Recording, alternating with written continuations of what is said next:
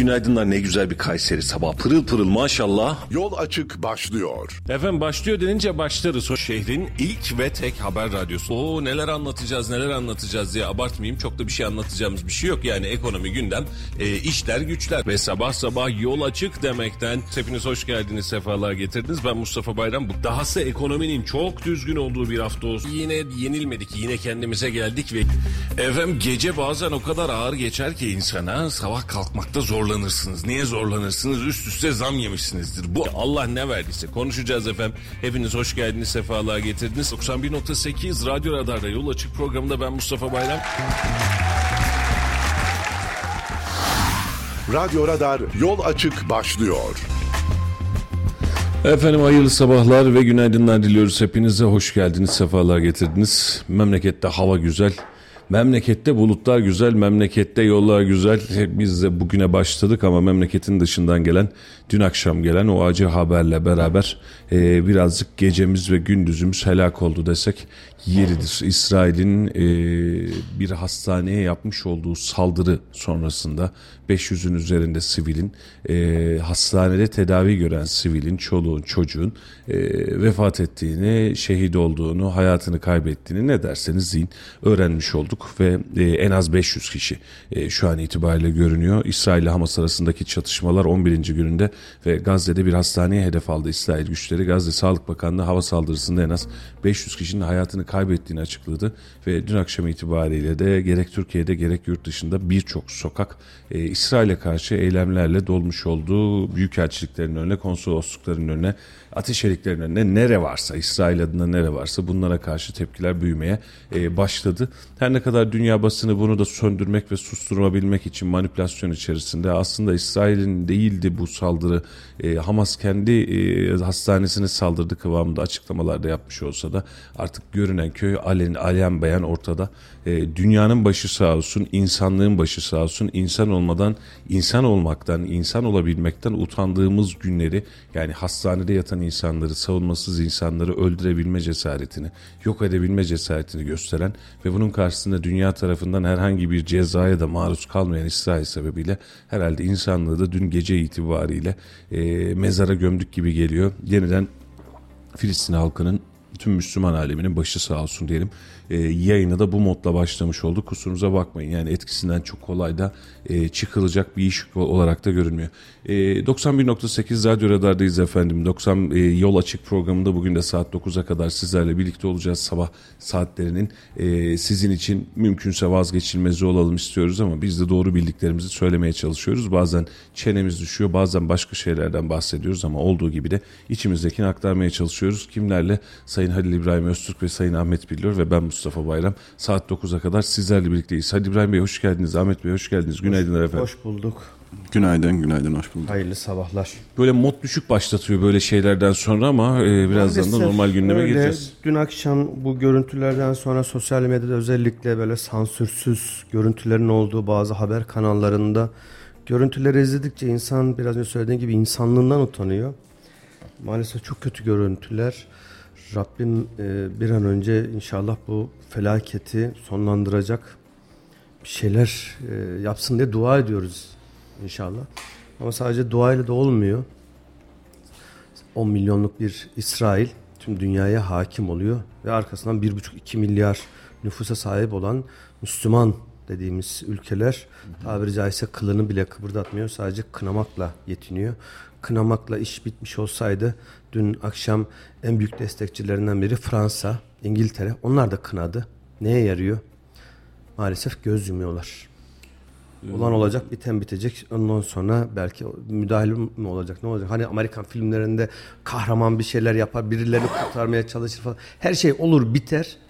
Her şey biter. Sonra polis gelir yani orada siren sesleri falan. Herhalde biz şu an öyle bir e, filmin içindeyiz. Her şey olup bittikten Evet, sonra bir şeyler olacak. bir açıklama olacak. var. Ee, İsrail e, Ulusal Güvenlik Bakanı saldırıdan sonra yapmış bu açıklamayı. Ee, enteresan yani bak adamlardaki neymiş Ben Gvir diye bir adam. e, sosyal medyadan daha doğrusu Twitter'dan yapmış. X sosyal medya oldu o da karıştı ortalık. E, açıklama şöyle Hamas elindeki rehineleri serbest bırakmadığı sürece Gazze'ye girmesi gereken tek şey bir gram insani yardım değil hava kuvvetlerinden yüzlerce ton patlayıcıdır. Evet okudum. O haberi de okudum. Maalesef yapıyor ve acımasızca. Bu bunun sadece şu kısmını söyleyeyim Ali'cim. Ee, şimdi bugün iş Filistin'de diye e, dünyanın bir kısmı ama canım bana ne diyor. Çünkü dünya genel itibariyle Müslümanın başına gelen şeylerle alakalı çok da umursar durumda değil. Müslümanın kendisi de umursar durumda değil evet. yani o anlamda. Ama e, bu kaygı e, bence dünyadaki siviller için başka bir kaygı olmalı. Yani savaşın etiğinin ve adabının kalmadığı, e, herkesin herkesi istediği gibi sivil çocuk, yaşlı başlı demeden öldürebildiği, bunun karşılığında halen haklı sayılabildiği yeni bir dünya düzeni varmış hala hazırda ortada diye düşünmek lazım. Hakikaten bazen içselleştiriyorum. Rabbim hiçbir ülkenin, hiçbir milletin başına böyle bir şey vermesin. Ama savaşın içerisindesin. Savaş olur mu? Olur. Asker çatışır mı çatışır, askeri üstler hedef olur mu? Bazen arada bir sivillere bu iş seker mi? Bazen yani o da işte çapraz kaçınılmazdır ya. Filan. Ama e, tamamen sivillerin üzerinde karşında asker olmayan bir yerde ben sadece buraya bomba sokacağım kardeşim diyerek eğer sen bu işe girebiliyorsan ve dünya bu işin e, üzerinden herhangi bir nefes aldırmadan tamam doğrusunuz ya da neyse hadi biz görmüyoruz siz idare edin diyorsa hatta daha bugün itibariyle Amerikan Başkanı Joe Biden İsrail gezisi için yola çıkmışsa Bunların hepsi aynı gün oluyor. E şimdi sen bu kadar hadisenin içerisinde yarın bir gün insan, insan hakları, hürriyet, özgürlük, demokrasi, dünya milletleri, birleşmiş milletler filan geçiniz efendim hikaye. Evet, hepsi hikaye. Yani canınız isteyince istediğinizi yaptınız, istemeyince her türlü kılıfa uydurmuş olduğunuz insan hakkı dediğiniz, terörist dediğiniz, başka bir şey dediğiniz bir dünya düzeni dahi oluşturmuş oluyoruz. Biraz önce çok güzel bir şey söyledin. E, Filistin için e, yıllardır, 50 yıl aşkın süredir belki de İslam alemi dua ediyor. Sadece dua ediyoruz. Bu kadar. Ve e, Rabbime diyoruz ki e, yani Filistin'i kurtar. Şimdi meşhur sarışının piyango hikayesine dönüyor yani bu iş. Bunu yapmak için bir piyango bileti alman lazım. Bunu yapmak için senin bir ayağa kalkman lazım. Yani sen dua ediyorsun tabii ki dua edersin canım. Şimdi sefere çıkmışsın. Bizim e, atıyorum sınır ötesi operasyonlarımızda da aynısını söylüyoruz. Rabbim bir askerimizin bir kardeşimizin ayağına taş değdirmesin. Tamam ama sen bu arada sefere çıkarken işte güvenliğin, tedbirin, ordun vesaire hani sen bunun için bir duada bulunuyorsun. Şimdi düşünsene ordu göreve çıkmamış diyorsun ki Suriye'deki askerimizin e, ayağını taş değdirmesin. Göreve çıkmamışsın ki. Sen orada değilsin. Yani e, Hamas'la alakalı, Filistin'le alakalı, İsrail'le alakalı daha önceki oluşturulan onlarca işte Hizbullah adı altında da biliyorsun örgütler oluşturuldu. Bunların devamı bu. Şimdi bu örgütlerle alakalı, örgütlerin devamlılığıyla alakalı ya da dünya Müslümanlarının bir arada olup hadi kardeş böyle ne oluyor filan diyebileceğiyle alakalı. Biz son 50 yıldır bir şey yaptık mı? Yaptıysak da bir atım kurşunu geçmedi. Adamlar bir şey üretirken biz sadece dua etmeyi tercih ettik. Dün e, yine malum hocalardan bir tanesi Hamas'la alakalı şey yazmış, tweet yazmış. E, Türk askeri orada olmalı demiş. Şimdi tweet bu. Vatandaş da demiş ki ya hocam sen önden git de askeri sonra çağır hele bir demiş. Yani orası hani bizim alanımız mı? Hani çünkü işte yani biz Suriye'ye giremedik, işi bitiremedik. Hani sabah Şam'da namaz kılacaktık, onu da yapamadık. Orada daha orayı toparlayamadık. Yalana gerek yok. Şimdi Filistin'e kadar gidelim, Türk askeri burada bulunsun. Tamam bu bir fantezi. Hani bir ulusal, uluslararası güçle gidersin, bir şey yaparsın. Bir tabur askerle, bir bölük askerle gidersinden bahsetmiyorum. Yani savaşa gidelim kıvamı geçtik o kısmı. Aşağıdan da bir tanesi hocanın altına çok hoş yani şey geldi. Hocam diyor şöyle etkili bir dua yazsanız da diyor sabah kadar tekrar etsek diyor. Hikaye bu kadar. Efendim e... Söyle, söylenecek çok fazla bir şey yok ya. Yani e, bilim kurgu filmlerinde insani ve vicdani duyguları olmayan varlıkların e, yapabileceği bir katliam karşısındayız şu anda. Evet. Yani empati yapamıyorsun. Bu, bunun adı soykırım ya başka hiçbir şey değil. Tamamen soykırım. Katliam, soykırım. Katliam, soykırım. Yani bakın e, 30 yıl önce Bosna Hersek'te e, Sırbistan Bosna Hersek'te katliam yaptı. Evet. E, tüm dünya orada da Avrupa'nın göbeğinde ya Gözünü ortasında. Kapattı ya. Gözünü kapattı. Geliyorduk, gidiyorduk, kınıyorduk, şöyle yapıyorduk, böyle yapıyorduk. Olan oldu, biten bitti. Sonrasında işte Birleşmiş Milletler ya da NATO kuvvetleri oraya girmeye başladı. Barış gücü adı altında. Ne oldu? Binlerce, on binlerce e, soydaşımız mezar çıkartılıyor Tabii ya. soydaşımız orada hayatını kaybetti. Şimdi Filistin meselesinde de aynı şey olacak.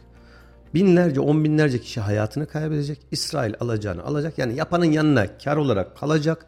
Ve sonrasında da hadi bakalım barış gücü, hadi bakalım işte bir e, ateşkes ilanı. Olan Valla iş işten geçtikten sonra yapılacak işin çok bir hükmü yok. Bir ikinci nokta da gerçekten eee, bizim bununla alakalı oluşturabileceğimiz hava uluslararası siyaset şimdi Tayyip Bey Allah var dün akşam da bu tepkileri gösterdi.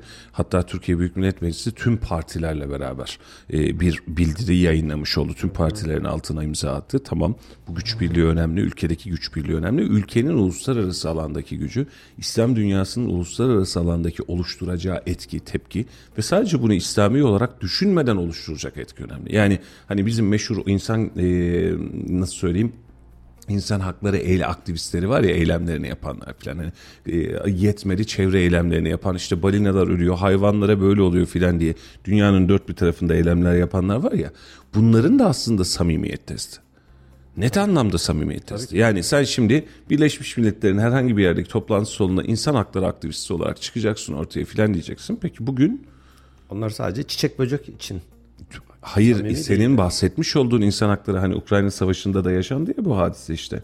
Ee, sarı saçlı, e, renkli gözlü insanlar ilk kez savaşın altında filan diye böyle bir ırksal edebiyat yaptılar. Ya kardeşim e, görüyorsun işte görüntüleri çocuk çocuktur. Var mı ötesi? Saçı, rengi, gözünün çeki çocuktur ya bu yani. Masumun bir sübyanın e, tepesine bomba yağdıracaksın.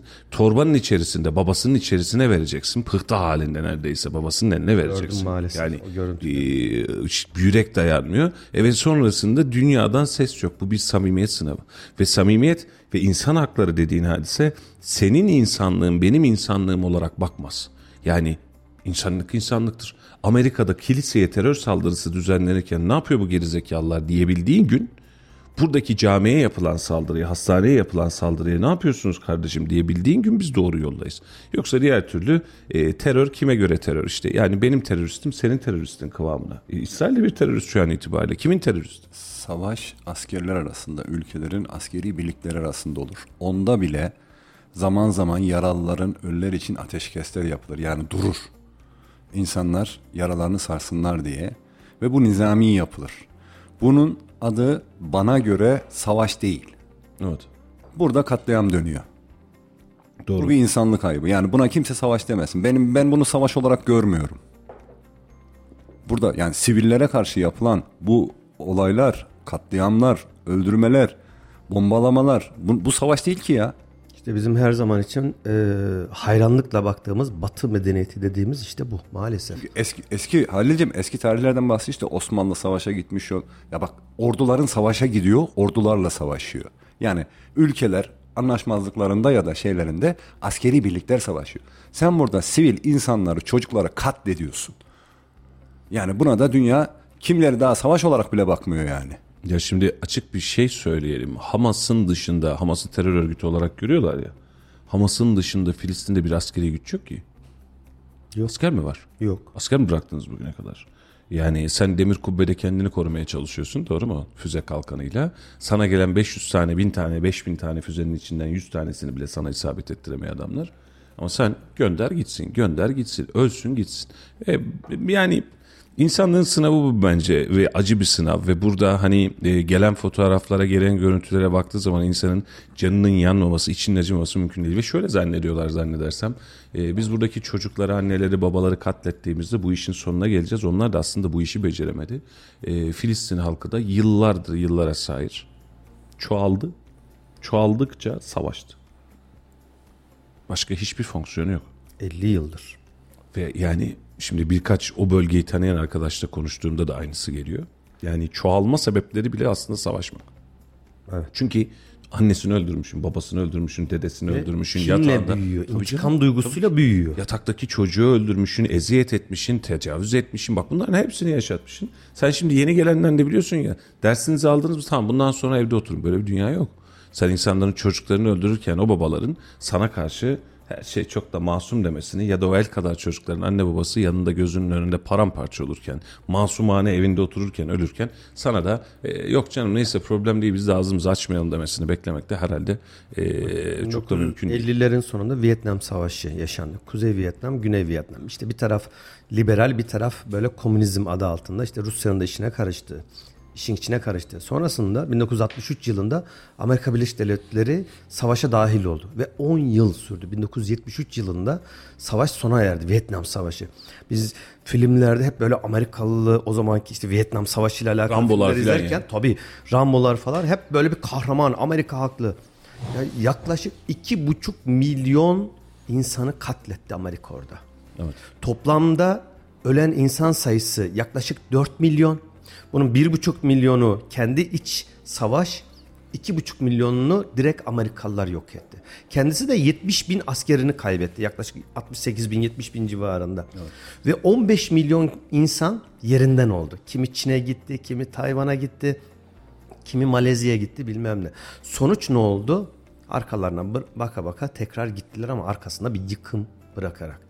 E şimdi 91'deki Körfez Savaşı, birinci Körfez Savaşı'na bakıyorsun. Sonra işte oğul Bush, işte baba Bush, sonra oğul Bush, Körfez Savaşı, Libya'da olanlar herkes aslında yaptığıyla kalıyor. Evet. E şimdi 1974 yılında biz Kıbrıs Barış Harekatı'nı gerçekleştirdik ama o güne gelene kadar da geçmişte bir 20 yıl, 25 yıllık bir e, AEK'nın oradaki Yunanlıların ya da Rumların Türklere yaptığı katliamlar. Tüm dünya bize karşı gelirken Ayşe tatile çıksın söylemiyle bir anda Kıbrıs'a girdik ve bize yıllar süren ambargolar uyguladı. Ama ne oldu? Yanımıza kar kaldı tabiri caizse. Bu savaşlar öyle bir şey ki kim ne yaparsa yanına kar olarak kalıyor. Evet. Maalesef. E, Valla kar olmadığı gün kar olarak bırakmadığımız gün ve bunun uluslararası alanda cezasını veya karşılığını verdiğimiz gün bu işin içerisinden çıkabileceğiz gibi görünüyor ama şu ana kadar çıkamadık. E, umudum da yok işin açıkçası yani diyorum ya biraz önce de söylemiştim İsrail e, şu an kendini legalleştiriyor e, Ürdün ve Mısır. E, Amerikan başkanının ziyaretlerini iptal etmiş ama Amerika başkanı İsrail'e doğru yola çıkıyor. E, İsrail'de görüşmelerini yapacak ve bugün de bir mesaj verecek, dünyaya bir mesaj verecek. Vereceği mesajlar İsrail'e destek mesajı ne, ne verecek? Aynen öyle E, ve bu işin içerisinde de hakikaten tadı kaçan bir dünya var. Biz Türkiye olarak Türkiye Büyük Millet Meclisi ya da Türkiye'deki siyasi partiler olarak evet e, önemli ölçüde tepkiler veriyoruz ama dikkat edersen hala e, legalleşen İsrail'e karşı bir boykot kararı alan büyükelçiliği geri çektiğimiz ya da şu olduğu bu olduğu kıvamlarda çok fazla görmedik. Mavi Marmara'nın sonrasını da çok çok iyi hatırlıyoruz. E, bu Mavi Marmara'da da aynı hadiseyi yaşamıştık. Yani ben bunu da e, çok fazla e, unutturmak ya da unutulmak istenmesini de istemiyorum. Mavi Marmara'da da insani yardım ulaştırmak için giden e, ve bizim buradan Furkan'ımızın da şehit olduğu e, gencecik yaşında gencecik bedeninde şehit olduğu o saldırıyı o e, katliamı da o da bir katliamdı. Sivil bir geviye düşünsene askeri olarak bir indirme yapıyorsun. Önce lanetleri tüt dedik ondan sonra da efendim sizin orada ne işiniz vardı dedik. İnsanın bir duruşu olur o duruşla da yoluna devam eder. Dünyanın da e, bu anlamda bir e, duruşu olmadığı için e, sıkıntımız var. Arap Birliği 3 günlük yası ilan etmiş. Hayırlı olsun en azından bir şey yapabilmişiz. Şu an itibariyle bu da e, önemli ve kritik bir bilgi aslında ve yerinde de bir bilgi. Özellikle 29 Ekim'de e, burada düzenlenecek bir takım konserler vesaireler vardı biliyorsunuz. Millet Bahçesi'nin açılışıyla alakalı ilan edilmişti. E, o konserlerinde zannedersem iptali söz konusu. Türkiye genelindeki çünkü birçok etkinlik, konser, eğlence gibi alanlarda iptal edilmek durumunda kalmış görünüyor. E, gerekli miydi diye düşünecek olursanız yani binlerce insanın öldüğü yerde e, hadi bakalım lay lay lom demek çok da mümkün değil. Lakin özellikle şunu da belirtmek istiyorum. Bu fırsat ve vesileyle Cumhuriyet'in 100. yılının e, kutlamalarını ve duruşlarını da çok fazla esirgememek lazım. 100 yıllık bir dönemi e, kapatıyorsunuz. E, Türkiye yüzyılı diyorsunuz adına. E, bu- bunun sonrasında da işte e, konser, eğlence tarzı programları evet kapatmanızı yani konser tarzı programları kapatmanızı belki bu anlamda anlamlandırabilirim. Ama genel itibariyle düzenlenecek nitelikli programlarında çok fazla önüne geçilmemesi gerekiyor diye düşünüyorum. Çünkü Türkiye bu e, kutlamayı bundan 100 yıl sonra yapacak bir kez daha. Yani 100 yıllık bir kutlama yapmış olacaksın ya da bir duruş sergilemiş olacaksın. E, bugüne geldik, ayın 18'ine geldik. E, yaklaşık olarak 11 gün sonra Cumhuriyet'in 100. yılını kutlamaya başlayacağız. Ama e, bir şey de kutlayacağız gibi de görünmüyor işin açıkçası şu anki gelen hava itibariyle. E, onu da çok da böyle hani es geçtik, böyle çok da üstünden düşmedik gibi de görmemek lazım diye düşünüyorum işin açıkçası. Doğru mu Ali'cim? Doğru. Bir taraftan da e, Türkiye'nin dört bir tarafında e, Gazze'ye destek ve İsrail'i kınama protestoları yapıldı gece e, saatlerinde. Hatta İstanbul'da e, o kadar çok fazla insan toplandı ki İsrail Başkonsolosluğu ve Büyükelçiliğine karşı e, yani biraz daha böyle şiddet eğilimi olması nedeniyle tomalar devreye girdi. Oradaki toplanan vatandaşları dağıtmak adına e, Ürdün'de İsrail e, konsolosu ya da elçiliğe o tam aklımda kalmadı. Ateşe verdiler komple. Cayır cayır yandı. Dünyanın birçok yerinden açıklamalar geliyor ama e, muhtemelen boşaltmışlardır ama yani onu yakmak bile e, enteresan bir şey yani. Birleşmiş Milletler gücü Lübnan'daki Birleşmiş Milletler gücü bölgeyi terk ediyor. Çünkü Hizbullah Lübnan tarafında biliyorsun. Oraya yayılma ya da oraya da saldırı gerekçesiyle kendi güvenlikleri için Birleşmiş Milletler gücü vardı orada. Biz bu işin içinde Onlar- yokuz dediler. Bunun içinde yokuz diyerek bölgeyi terk ediyor. Ee, İsrail e, Dışişleri Konseyi, Güvenlik Konseyi dün açıklama yaptı. Türkiye ile alakalı. Türkiye'deki bütün İsrailler ivedi bir şekilde Türkiye'yi terk etsinler.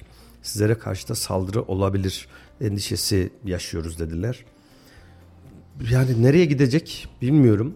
Şimdi e, Ukrayna-Rusya savaşında Ukrayna'ya karşı Rusların yaptığı savaşlarda ve o büyük füzelerde nasıl içimiz, içimiz acıdıysa o masum siviller ölürken, çocuklar ölürken bunun dini, dili, ırkı yok. Her biri Allah'ın yarattığı kul.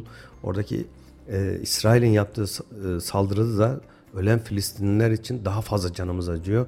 Hem insan olarak hem Müslüman olarak e, daha fazla canımız acıyor.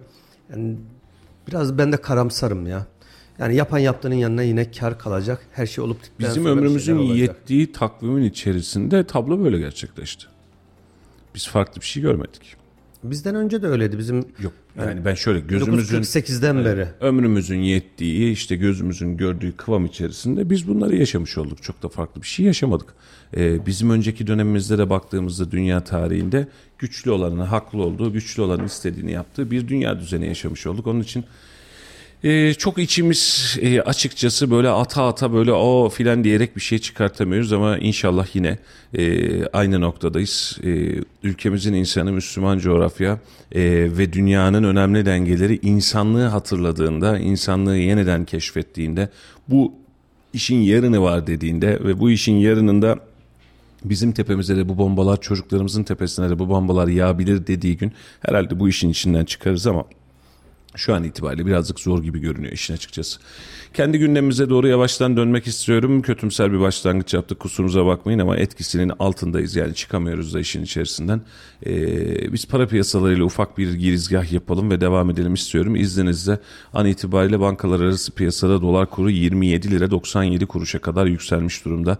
Yani şu an itibariyle 28 liralık bir dolara e, doları görmüş olduk desek yeridir. Herhalde serbest piyasada durum böyle. Euro'da ise 29 lira 61 kuruşluk bir fiyat var. E, Euro'da da 30 lira bandına doğru e, ciddi anlamda bir çıkış var. Nereye kadar gidecek? E, herkes gerçekten dün organize dedik biliyorsun Ali'cim. E, sanayicinin en büyük meraklarından bir tanesi bu nereye kadar gidecek diye. Şu an serbest piyasada 28.099'dan satılıyor. 1 dolar. E, euro ise 29.72'den satılıyor. Yani 30 liralık bir euro 28 liralık bir dolar kurundan bahsediyoruz. E, yıl sonu gelmedi ama yıl sonu gelmeden de hareketlilik başlamış oldu. Altının ons fiyatında hareketlilik var. 1939 dolar olmuş altının ons fiyatı. E, yukarı yönlü mü hareket edecek? Buralarda mı takılacak? Bunu bekliyoruz ama altın yatırımcısı özellikle dolardaki artışlar sebebiyle bu dönem mutlu. Çünkü şöyle bir bakalım şu an itibariyle 1 gram altın 1825 liraya bir çeyrek altın 2980 liraya ulaştı. Yani muhtemelen bugün itibariyle bugün gün içerisinde sayfalarımızda da görebileceğimiz çeyrek altın 3000 lirayı buldu haberi çok yakın yani bugün yarın yani e, bu birkaç saat içerisinde muhtemelen göreceğiz gibi görünüyor. Altının, altının bir huyu vardır. Ee, Gördüğü yeri unutmaz diyecek. Yok o başka bir şey de özellikle kargaşayı çok sever altın. Dünya üzerine savaşlar, savaş ihtimalleri Hatta bunun büyüme ihtimali olduğu sürece altın her zaman için artmıştır. Geçmişte de böyle olmuştur. Şu an yani biz altının o 2000 dolarları aştığı zamanlar ne zamandı? Ukrayna Rusya savaşıydı. Savaşın büyüme ihtimaliydi. Allah'tan ki büyümedi. Başka başka ülkeler devreye girmedi. Şimdi daha az duyar hale geldik. Sonra bak ne oldu? Tekrar 1900 dolarların altına indi. Şimdi niye çıktı? İşte İsrail Filistin e, çatışması ya da savaş nedeniyle eğer bu İran devreye girmesi, Lübnan, Suriye, Ürdün, Mısır ya da Amerika'nın devreye girmesi gibi bir durum olursa ki olmaz inşallah olursa bak o zaman altın nerelere gidiyor o zaman seyret. Valla inşallah onu seyretmek zorunda kalmayız ama e, görünür tablo bu. Brent petrolde de fiyatlar arttı. 91 dolar 70 sente ilerledi Brent petrol. Brent petrolde de şu an itibariyle e, anladığımız kadarıyla birazcık şeyin etkisi var. E, Arap dünyasının karışmasının etkisi var. Brent Tabii ki. petrolde de e, önemli bir yüklenme söz konusu. E, Borsa İstanbul dün itibariyle e, bir gün öncesinde biliyorsunuz 8 bin puanın altına düşmüştü. Ne oluyor Borsa İstanbul'a filan demiştik. Dün bir toparlama hareketi yaptı. 8115 puanla %2.27'lik bir artışla e, kapattı kendini. Önemli artışlar da sağladı. Gün başlangıcında birazcık eksi yatay pozisyonundaydı ama gün içerisinde 8000'in üzerine kendisini revize etti. E, tabii ki ekonomik gelişmeler beraberinde e, dünyadaki siyasal gelişmeleri de beraberinde kapsadığı için e, burada da bir beklenti var. Hadi bakalım ne oldu ne olacak diye bakalım. E, sonuçları önümüzdeki günlerde göreceğiz. Önümüzdeki hafta Türkiye Cumhuriyet Merkez Bankası'nın e, faiz artışı ne olacak diye bunu e, konuşmaya başlayacağız. E, acaba kaç oldu, kaç olacak diye. E, ve e, şu an itibariyle HSBC Bankası bununla alakalı bir e, tahmin yayınlamış. Bunu da paylaşmak istiyorum. E, HSBC ekonomisti Melis Metiner tarafından kalem alınan raporda Türkiye'nin haftaya e, büyük montanlı faiz artışı yapabileceği bel- belirtilmiş. Yıl sonunda politika faizinin %32,5 olması beklendiği belirtilen rapora göre gelecek hafta gerçekleşecek toplantıda 250 bas puanlık faiz artışı bekleniyor. Açıklamada Hazine Maliye Bakanı Mehmet Şimşek son dönemde para politikası duruşunun politika faizinin ima ettiğinden daha sık olduğunu ve pozitif reel faize yaklaşıldığı mesajını vermişti. Bu yorumlar sıkılaşma döngüsünün sonuna yaklaşıldığı görüşümüze uyumlu. Şimdilik yılın son çeyreği için ek faiz artışı beklemiyoruz ancak dezenflasyonist süreç hayal kırıklığı yaratmaya devam ederse Türkiye Cumhuriyet Merkez Bankası daha fazlasını yapabilir demiş. Eylül toplantısında bir haftalık repo faizini 500 bas puanlık artışla %25'ten %30'a yükseltmişti. Ee, böylece e, Merkez Bankası'nın yönetimi altında dördüncü faiz yeni yönetim altında dördüncü faiz artısı gerçekleştirilmişti. Şu an itibariyle önümüzdeki haftaki gerçekleştirecek toplantıda belki bir 250 bas puanlık 30 değil de 32,5 ya da Bolu'da olmadı 35 civarında bir faiz artışı da şimdiden konuşulmaya başlanmış. Ee, ne olur faiz oranı diye Halicim senden bir bilgi ve yorum alalım. Yani e, önemli kısım olacak çünkü faiz oranına göre piyasadaki e, o e, durağanlık dengesi birazcık daha oturmuş oluyor. Beraberinde enflasyona doğru bir kısım daha yaklaşılmış oluyor ama enflasyonun hala altında yer alan bir faiz oranımız var. E, bu bizim için hem bir risk arttırmak da başka bir risk içeriyor. E, Merkez Bankası ne yapar önümüzdeki hafta için şimdiden konuşalım. Daha önce de söylemiştim yani 3 bölü 4 gibi bir oran vardır. Enflasyon faiz ilişkisi içerisinde biz hala yarısındayız. 2 bölü 4 oranındayız. 3 bölü 4 oranına getirmek için açık söyleyeyim 35 hatta 40'lara kadar bizim çıkarmamız lazım e, faiz oranlarını. Ben açıkçası en az 300 en fazla 500 bas puanlık bir artış bekliyorum. Önümüzdeki hafta bu daha Ekim ayındayız. Kasım ve Aralık var. Bu haliyle giderse biz Aralık sonunda %40 hatta 45 faiz oranlarını göreceğiz gibi geliyor. Enflasyonu dizginlemenin başka bir yolu yok şu an itibariyle. Ve bunu da yapmazsanız eğer hala yarı oranında giderseniz enflasyon bölü 2 faiz oranı derseniz enflasyonu dizginleyemezsiniz. İnsanların yatırım araçlarını enflasyonist ortamda mal satın almaktan yani talep yönlüden e, yönünü değiştirmezseniz yine bu artışlar devam edecek. Hiçbir şey olmasa ne olur? Enflasyon sabit kalır %60'da, faiziniz 30-35'te kalır, 60-65'ler düzeyinde devam eder. Ne çok fazla artar ne düşer. Olduğu yerde artık böyle bir kronik hale gelmiş olur. Kal, e, olduğu yerde sayar ama biz hala e, bugün 100 liraya aldığımızı seneye 160 liraya alırız. Ama faize yatırsan aynısını bugün 100 liraya yatırsan seneye 100, 130 lira alırsın. O zaman Şimdi da, e, 160 faize girmemiş e, olursun. tabii ki faiz, faize yönelmezsin sen. Mala yönelirsin. Mala yönelmek demek e, talep demek. Talep demek enflasyon demek tekrar. Yani bu bir kısır döngü. Sil baştan bir daha başlıyorsun. O zaman- Düşünsene o zaman yine getiriyorsun, araba alıyorsun. Araba zaten Aynen öyle. Ev alıyorsun, araba alıyorsun. Dursun Tekrar- emtia olarak, malzeme olarak Aynen dursun öyle. demeye başlıyorsun. O da otomatik olarak fiyat artışı getiriyor. ve neye sonuç veriyor biliyor musun? Enflasyon demek stokçuluk demek. Stok ekonomisi demek. Ekonomiye kazandırılmayan, paraya dönüştürülmeyen mal demek. Stokçuluğun anlamı bu. Stoğun bir kendi maliyeti var ama öbür taraftan taleple beraber tekrar enflasyonu artırmak demek. E o zaman ne yapacaksın? Faiz oranını enflasyonuna enflasyona yaklaştıracaksın. Yaklaştırdıkça enflasyon düşecek. Düştükçe de sen tekrar faiz oranlarını aşağı yönlü olarak düşürmeye devam edeceksin. Başka bir yolu yok. Biz önce bir enflasyonu yakalayacağız diyorsun. Aynen. Normal. Enflasyonu yakaladıktan sonra da faizi normalleştireceğiz. Daha sonra düşüreceksek enflasyonu Aynen. düşüreceğiz. Geriden gelerek e, bizim faizi ve enflasyonu dengeleme şansımız olmayacak diyorsun. Doğru mu anlıyorum? Diyorum. Aynen Önce öyle önce bir diyorum. toparlamak lazım diyorsun. Ee, şimdi politika üzerine e, tabii ki Merkez Bankası'nın ve yeni ekonomi yönetiminin önemli hareketleri var.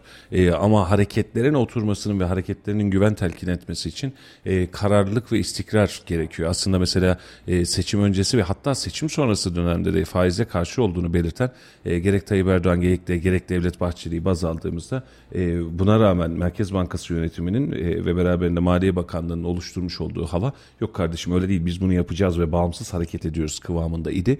E, ne kadar daha bu bağımsızlığını ve bu hareketini devam ettirecek biz de merakla bekliyoruz ama e, tabii ki olayın çok yönü var. Bir e, makro değerler itibariyle büyük görünen pencere itibariyle önümüzdeki dönem vatandaşın ne kadar e, belirli bir e, piyasa üzerinde devam edeceği önemli. Yani e, bugün itibariyle diyoruz ya işte 28 olmuş, 29 olmuş, 32 mi olacak, orta vadeli plan tutacak mı diyoruz. E, bir taraftan e, ticaret için bir belirliliğe ihtiyacımız var. Belirsizlik değil, belirliliğe ihtiyacımız var. İki, bunun bir de vatandaşa yansıması itibariyle vatandaşın yeni ekonomik düzen içerisindeki geçimi var. Yani bununla alakalı buna uyum süreçleri var. E, şimdi marketlerde, kooperatif marketlerde ya da diğer marketlerdeki indirim kampanyasıyla bunu sübvanse etmeye çalışıyoruz gibi görünüyor. E, daha önce bunu denemiştik. Çok başarılı olmadığımız aşikar. Olmadı. Kooperatif marketlerde biz sonuç aldık mı? Almadık. Peki geçen sene hatırlayın Ocak ayında, Şubat ayında bak enteresan bir şey söyleyeyim. Ocak, Şubat aylarında işte bir ay, iki ay boyunca zam yapmayacağız Dendi. değil mi? Ee, ve sonrasında e, hü- hükümet yetkilileri marketlere e, belirli bazı ürünlerde indirim yapın diye baskı yaptı. Evet. Bunu biliyoruz. Peki bu baskı niye yapıldı?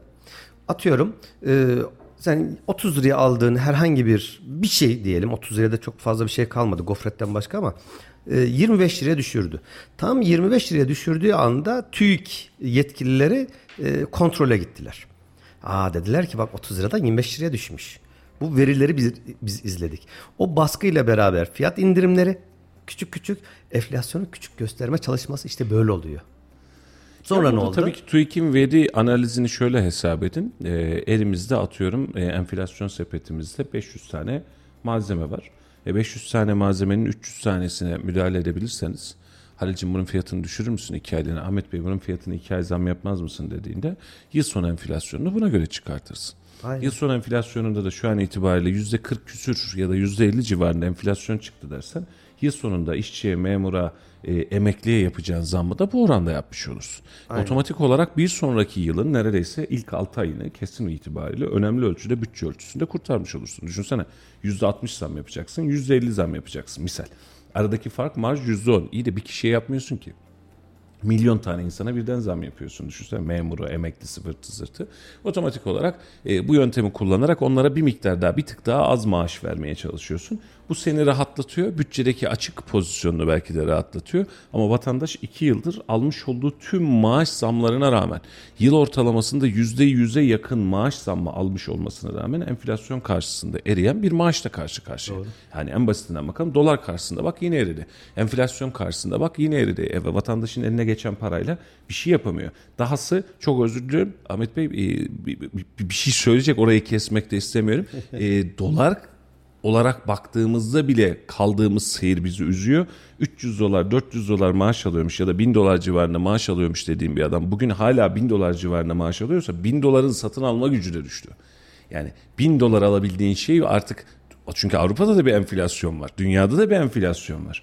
Sen artık o 1000 dolara aldığın şeyi 1400 dolara 1500 dolar almaya başladın. Sen aynı dolar kurunda bir de kalsan zaten erimiş durumdasın. Gurbetçi bir arkadaş demişti ki özür dilerim Ahmet Bey çok kısa. Gurbetçi bir özür dileyerek başlıyor. Geçen Yok, ben sene sadece dedi, size bakıyorum. Geçen sene önemli bir şey söylüyorum. Geçen sene dedi biz Türkiye'ye geldiğimizde 4-5 kişi bir restoran hani onlar da tutup da dürümcüye dönerciye gitmiyor. Daha böyle elit, da daha pahalı yerlere gidiyorlar. 100 euroya yediğimiz yemeği 100 euro ne kadar yapıyor? Şu an itibariyle 3000 lira hemen hemen Gibi. 2900 lira. 100 euroya yediğimiz yemeği bugün aynı restoranda aynı kişilerle aynı yemeği 130-140 euroya yiyoruz Türkiye'de dedi. Euro bazında da satın alma gücü düştü. İşte yurt- söylediğin şeyi desteklemek tabii. babında Yurt söylüyorum. dışından gelen malzeme var. Şimdi biz geçenlerde aldığımız bir elektronik malzemeden bahsedeyim. Yani şimdi atıyorum e, 140 dolara almışım misal olarak veriyorum malzemeyi. Malzeme 180 dolar olmuş. 190 dolar olmuş. Burada da fark var. Şimdi malzeme dolar bazında da fiyat artıyor. Ya dünyanın da enflasyonu artıyor da şimdi biraz önceki söyledikleriniz bana şöyle bir şey hissettiriyor. Bu e, marketlerin bir ürüne bir ay zam yapmadık işte bilmem bir şey yaptık kooperatif market bunların hepsi neye benziyor biliyor musunuz? Hani çocuklara kandırmak için şeker verirsin ya eline anlık mutluluklarla. İşte bütün ülke böyle elimize şeker veriyorlar. Yok emekliye bir defaya mahsus 5 lira veriyorlar.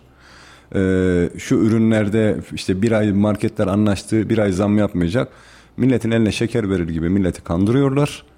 Ve Sonuçta sonuçta şunu bir alın da idare edin diye. Tabii tabii. Ya bizim bizim insanımız da böyle mutlu gayet mutlu mesut bir şekilde o kooperatif ya bizi kurtaracak kooperatif market dört tane iki tane şehirde varmış. Dört tane bilmem hangi öbür şehirde açılmış. Bunlarla biz ülkeyi kurtardığımızı zannediyoruz. Ve buna her seferinde inanıyoruz. Yani kandırılıyoruz ya. İnanıyor muyuz acaba? Abi kandırılıyoruz. Geçici de olsa o, ne yapacağız ki? o geçici mutluluk var ya hani o anlık Hah, işte tamam bu Ha, öyle bir çaresizlik içerisindeyiz ki iki tane marketin Kayseri'ye açılmış bilmiyorum iki tane benim bildiğim kadarıyla kooperatif market var. Beş olsun ya. Koç Ya iki tane beş tane marketin bütün şehir ekonomisini düzelteceğine inanmak istiyoruz. Olmayınca hani mantıken düşündüğünde herkes biliyor ama o iki tane marketin ki fiyatları da çok fazla uygun değil. Hani belli kalemlerde belli ürünlerde bir palet mal geliyor. O da zaten 15 dakikada kapış kapış gidiyor. Yarısında ben- bir yerlere stokluyorlardı. Hani tanıdık eş dost sipariş verdi. Bunu ayıralım da ona satalım diye. Yani üstünden ekstra kar ettiklerini söylemiyorum. Zinhar öyle bir durum yok. Ama hani adam kayırmaca var ya. Bir paletteki dört tane makarnada bile biz adam kayırmaya çalışıyoruz. Ondan sonra kendi kendimizi kandırmaya devam ediyoruz.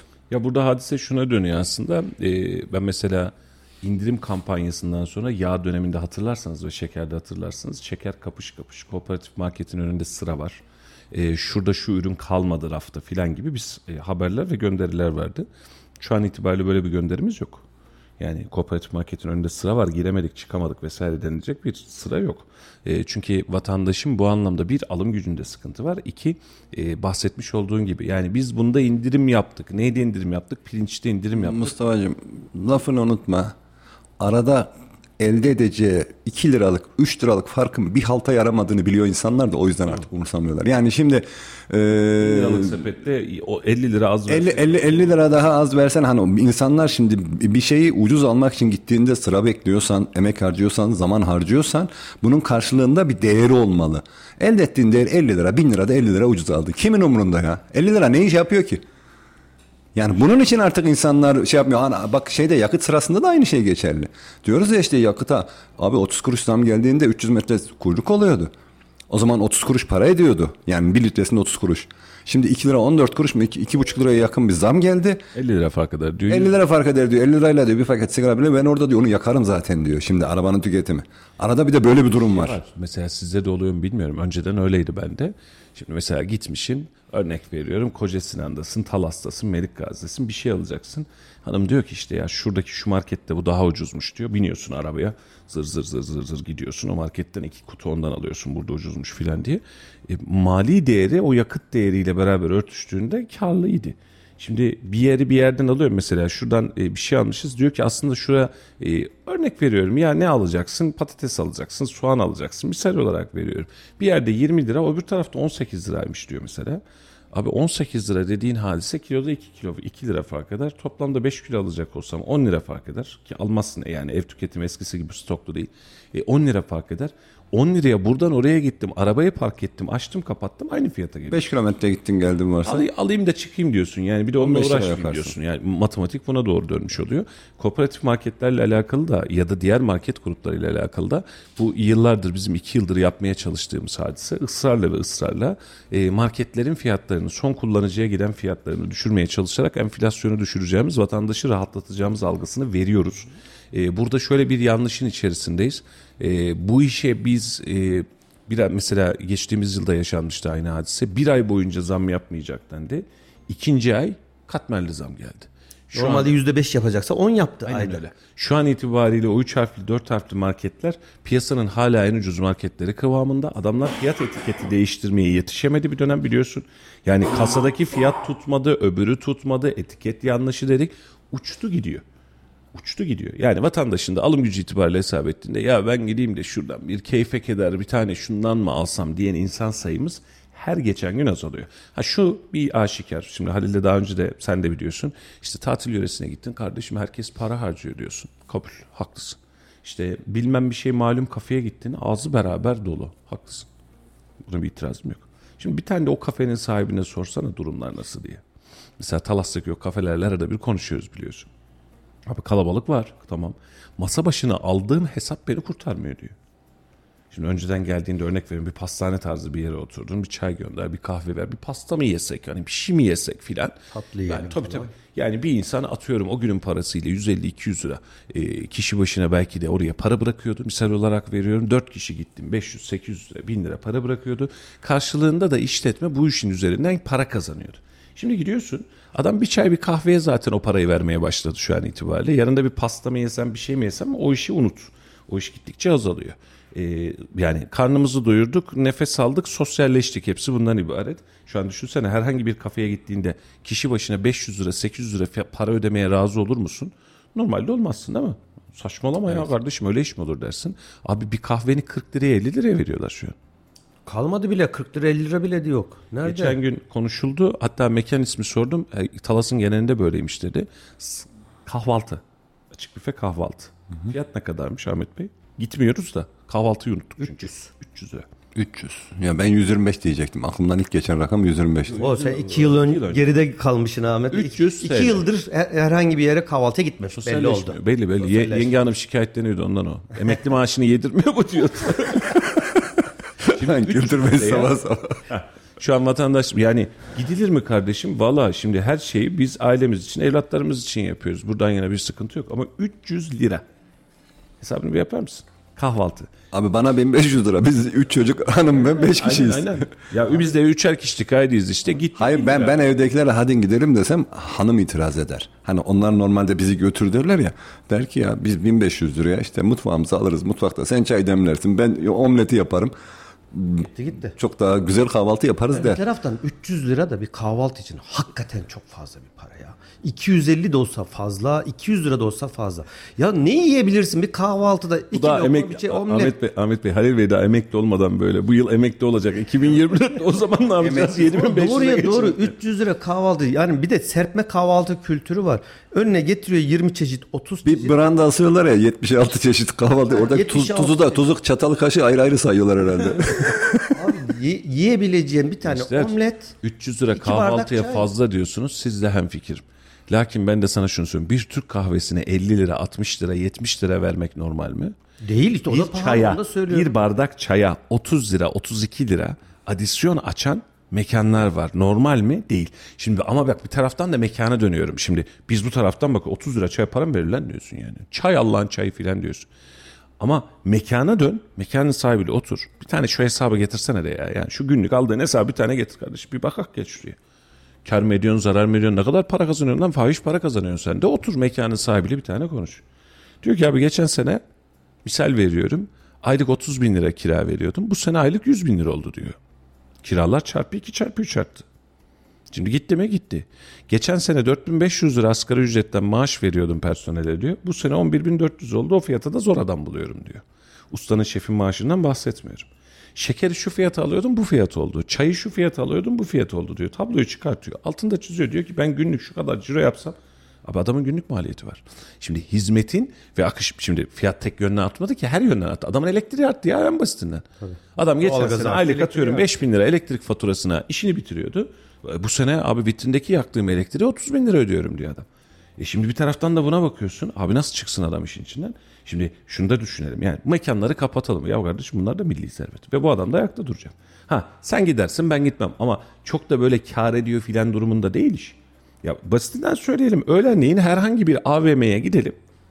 Aklı başında bir yetişkinin doyabileceği bir yemek menüsünden bakalım. Niye AVM diyorum? Food court'ta çok fazla mekan var ya. Hani bir iki tane değil. Yani 10 tane 20 tane 200 mekan. TL. Aynen. 200 TL. Bu normal yiyeceğim. Hani bir İşte öğlen yemeğini iş- 200'e yiyorsan işte kahvaltı 300'e fazla.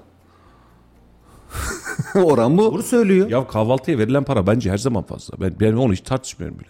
Kahvaltıya ne zaman mecburiyetten bir yere davet edildik vesaire gittik ve para verdim ya da başkası para verdi. Ya Halil davet etti mesela. Çeşit çok Bana acaba zoruma gidiyor. Etmem ki. Ne edeceğim o kadar paraya? Ya hiç bugüne kadar kahvaltı ikram etmiyorum Halil onu fark ettim. 300 lira Gidiyoruz gidiyoruz gözleme gözleme alıyor bizi idare ediyor. Biraz önceki şeyde aklıma takılan bir şey var. Hani bu faiz, enflasyon falan ülkenin geldiği durum ortada. Hiç dikkatinizi çekti mi? Şimdi sen bir işletme sahibisin, bir karar veriyorsun. Küçülttüm, minimize ettim. Ee, verdiğin kararda da büyük bir zarar uğruyorsun. Sonra diyorsun ki bütün personele, bunun bütün faturasını size kestim. Ben yine aynı yaşantıma devam edeceğim. Şimdi ülkede de bunu yaşamıyor muyuz ya?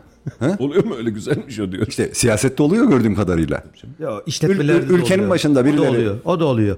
Şirket zarar ediyor diye personeline yap, maaşı yarım veriyor. Bir, bir şey yapıyor. Girdi çıktı yapıyor.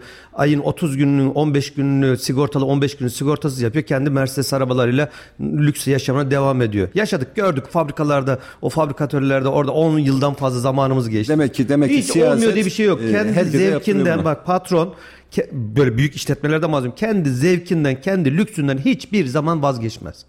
Olan işçi olur. Gider 5 kişi personel işten çıkarır. O zaman hükümetleri falan eleştirmeyelim biz ya. Doğru yapıyorlar diyelim. Yani eğer Biz öyle de yapıyoruz, yapmıyoruz değil. Hani Biz yapmıyoruz, bak, ben hiç dinleyen yapmadım. bir dünya e, dinleyicimiz var. Hadi söylesinler, yalan Bir, desinler. bir karar aldın ve bunun neticesinde zarar ettiysen bunu kendin karşılamak, göğüslemek zorundasın. Şöyle katılıyorum. Ee, bahsetmiş olduğun zarar e, tabii ki bu tür çiğ işletmecilerde var bundan bahsetmiyorum ama yani evini satarsın, arabanı satarsın, bir şey yaparsın. Bu finansmanı yerine koymaya çalışırsın. Küçültürsün. İşletmen küçülür, ciron küçülür ama halledersin. Ama kaçırdığımız nokta şu. Bir işletmeci bunu kendi bütçesinden ya da dışarının bütçesinden yapabilir de bir siyasetçi bunu benim bütçemden yapamaz. İşte siyasetçi bir karar alıyor. Ülke olarak çok ciddi zarar ediyoruz. Siyaset- Faturayı da biz ödüyoruz. İşte siyasetçi sahip değil. Siyasetçiyi bizim yıllardır seçim sisteminde kaçırdığımız nokta şu. Milletvekili seçiyoruz. Bakan yerine konuluyor. Cumhurbaşkanı seçiyoruz ve diyoruz ki yani buna haşa yanlış anlaşılmasın. E, Tamam biz buyuz yani ne diyorsa biz oradayız filan. Mevzu bu değil sevgili dostlar. Mevzu şu. Biz diyoruz ki ya biz bir araya geldik. Biz 88 milyonluk 90 milyonluk bir ülkeyiz. Biri de şu işleri bir üstümüzden alsın. Şu işleri bir üstümüzden alsın. Kimi seçelim? Ya oylama yapalım ya hadi hep beraber gelelim. Aramızdan seçtik kimi seçtik? Ahmet Bey sen şu idari işlere bak. Sen de bunun karşısında bir huzur hakkı al. Yani bir para al. Sen şu işleri bir hallet sen şurayı bir yönet. Yani çünkü biz kalabalığız bizim işimiz var gücümüz var. Kimimiz tarımla uğraşıyor kimimiz sanayiyle uğraşıyor. Sen şurayı bir hallet diye sana verdiğimiz bir iş. Normalde olması gereken tablo bu. Ben bunu hep söylüyorum. Yani mesela sanayici, esnaf vesaire siyasetçinin altında ezilmek yerine siyasetçinin efendisi o. Toplumun da efendisi hepimiziz. Yani düşünsene hani meşhur hikaye var ya e, işte e, adam oturuyor vekil gelecek kalkın diyor. Vekili ne yapayım diyor. Asıl burada yani biz aslız. Asıl biziz. Ama biz bunu kaçırdığımız için bizi kendi oyumuzla verdiğimiz, kendi vergimizle bizim paramıza harcama yetkisi verdiğimiz insanları toplumun en büyük efendileri zannederek önünde ceket iliklemeye, önünde aman yaman demeyi tercih ediyoruz. Tabii ki ceket ilikleyelim. Biz bunu saygıdan yaparız. Makama saygıdan yaparız ama bu kadar. Hani bu kısmı çok fazla abartmak lazım. Biz bunun şirazesini kaçırdık. Ya yani. Bir adama güç veriyorsun ondan sonra gücün önünde sen eğiliyorsun. Onu sen veren sensin o gücü. Veren biziz. O güç bize ait bir güç. Doğru. Bizim gücümüz. Doğru. Yani bugün şöyle düşün işte seçimi yeni atlattık. Yeni bir belediye başkanlığı seçimi geliyor. Sen tüm verileri çıkartıp ben sizi seçmiyorum ya. Ben hiç adı sana duyulmadık şu partiye veriyorum tüm oyumu desen kim ne diyebilir? Kimse bir şey diyemez. Yoksun yani. Hani bunun için asıl burada.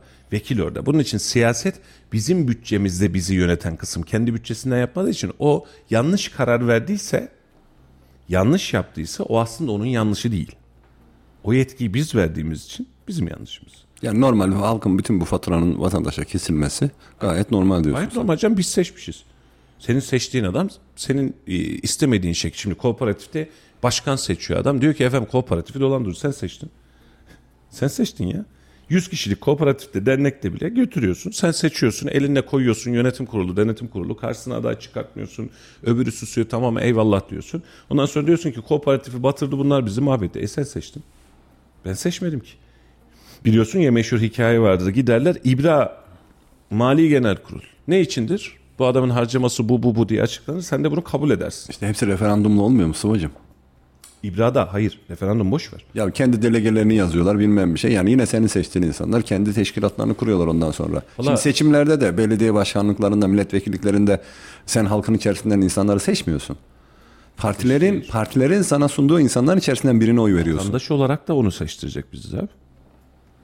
Şimdi senin seçtiğin adamları getirmemiş, sen de oraya oy vermeyeceksin. Bitecek iş bu kadar. Bir sefer cezalandırırsın. Düşünsene yani şimdi bir önceki dönemde ben bu listeyi sevmedim, ben bu adayları sevmedim, oy vermiyorum dediğin anda tamam bitti. Seninle beraber 100 bin kişi daha dediğinde bir milletvekili fark eder. Bitti iş. Hani biz, burada kabahat bizim de biz bunu idrak edemiyoruz. Biz hep siyasetçiden müthiş mucizeler bekliyoruz. Ya, o, kişimiz, o, o, o kısmı zor iş. Sorumlusu da biziz. Açık söyleyeyim. Yani işte siyasetçiye kızıyorsun. Sen verdin yetkiyi. Tamam ben ikna oldum. Biz verdik. Ses çıkartmayacağım. Yani sen oy vermeye gittiysen sıkıntı yok. Sen de vermişsindir yani bir şekilde günün birinde o olmuştur. Ona buna birine verdim. Dün, dün bir şey yaşadım. Şimdi kahvaltıdan vesaireden bahsediyoruz ama eee, 15 yaşında bir kızım var. Dün biraz rahatsızlanmış okuldayken telefon açtı. Eee, hastaneye götürdüm. Şimdi çok da sevdiğim bir doktor abicim. Doktor kardeşim. Yani yaptığı işe vesaire hiçbir itirazım yok. Bir muayene girişi yaptırdık. İki tane de iki noktadan MR çekildi. Tablo bundan ibaret.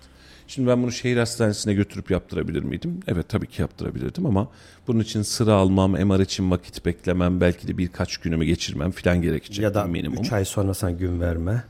E, MR'da o kadar sıra kalmadı yanlış bilmiyorsam ama en son mesela babamın öyle bir MR tomografi hadisesi vardı. Mesela gece 2'de gelebilir misiniz diyor. Hani gece gündüze çevirmişler ki iş bitsin diye. Gelebiliyorsan gece alıyor seni falan ama yine bir 3-5 gün sürüyor en azından ama kızcağızın çocuğun ağrısı var. Bir hani bir şekilde çözmemiz de lazım. Özel hastane girişi yaptırdım. E, 650 TL hastane giriş ücreti. Şimdi önceden de 200 alıyorlardı, 300 alıyorlardı, 350 idi, 650 olmuş normal mi, anormal mi? Vallahi bilmiyorum. Ama yani bunu paylaşmak istiyorum. 650 TL giriş. Hocama geçtim dedi ki ya bir iki noktadan bir MR bakalım da emin olalım dedi. Hani bir şey olmaz muhtemelen ama emin olalım dedi. Yani bak bir şey olacağı için değil emin olalım hani ola ki bir durum varsa emin olalım. Tamam. İçimizi rahatlatmak için. Tabii ki sağlık meselesi yok deme şansın var mı evladım? Kasaya geçtim. MR fişini uzattım. 2600 TL. Çocuğun SGK'sı var bu arada. Bu özel sağlık sigortası değil yani. SGK'lı ama 650 artı 2600 etti Bunlar 3000. indirimli hali mi oluyor acaba?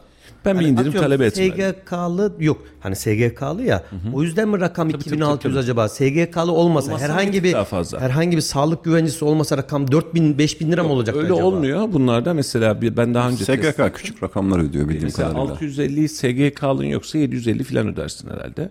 2600 de SGK'n yoksa en babayı da 3000 falan ödersin herhalde. Yani aradaki fark. Çünkü devlet orada çok ciddi ödeme yapmıyor kuruluşa. Onun için aradaki fark da yani SGK'n varmış yokmuş çok da problem değil.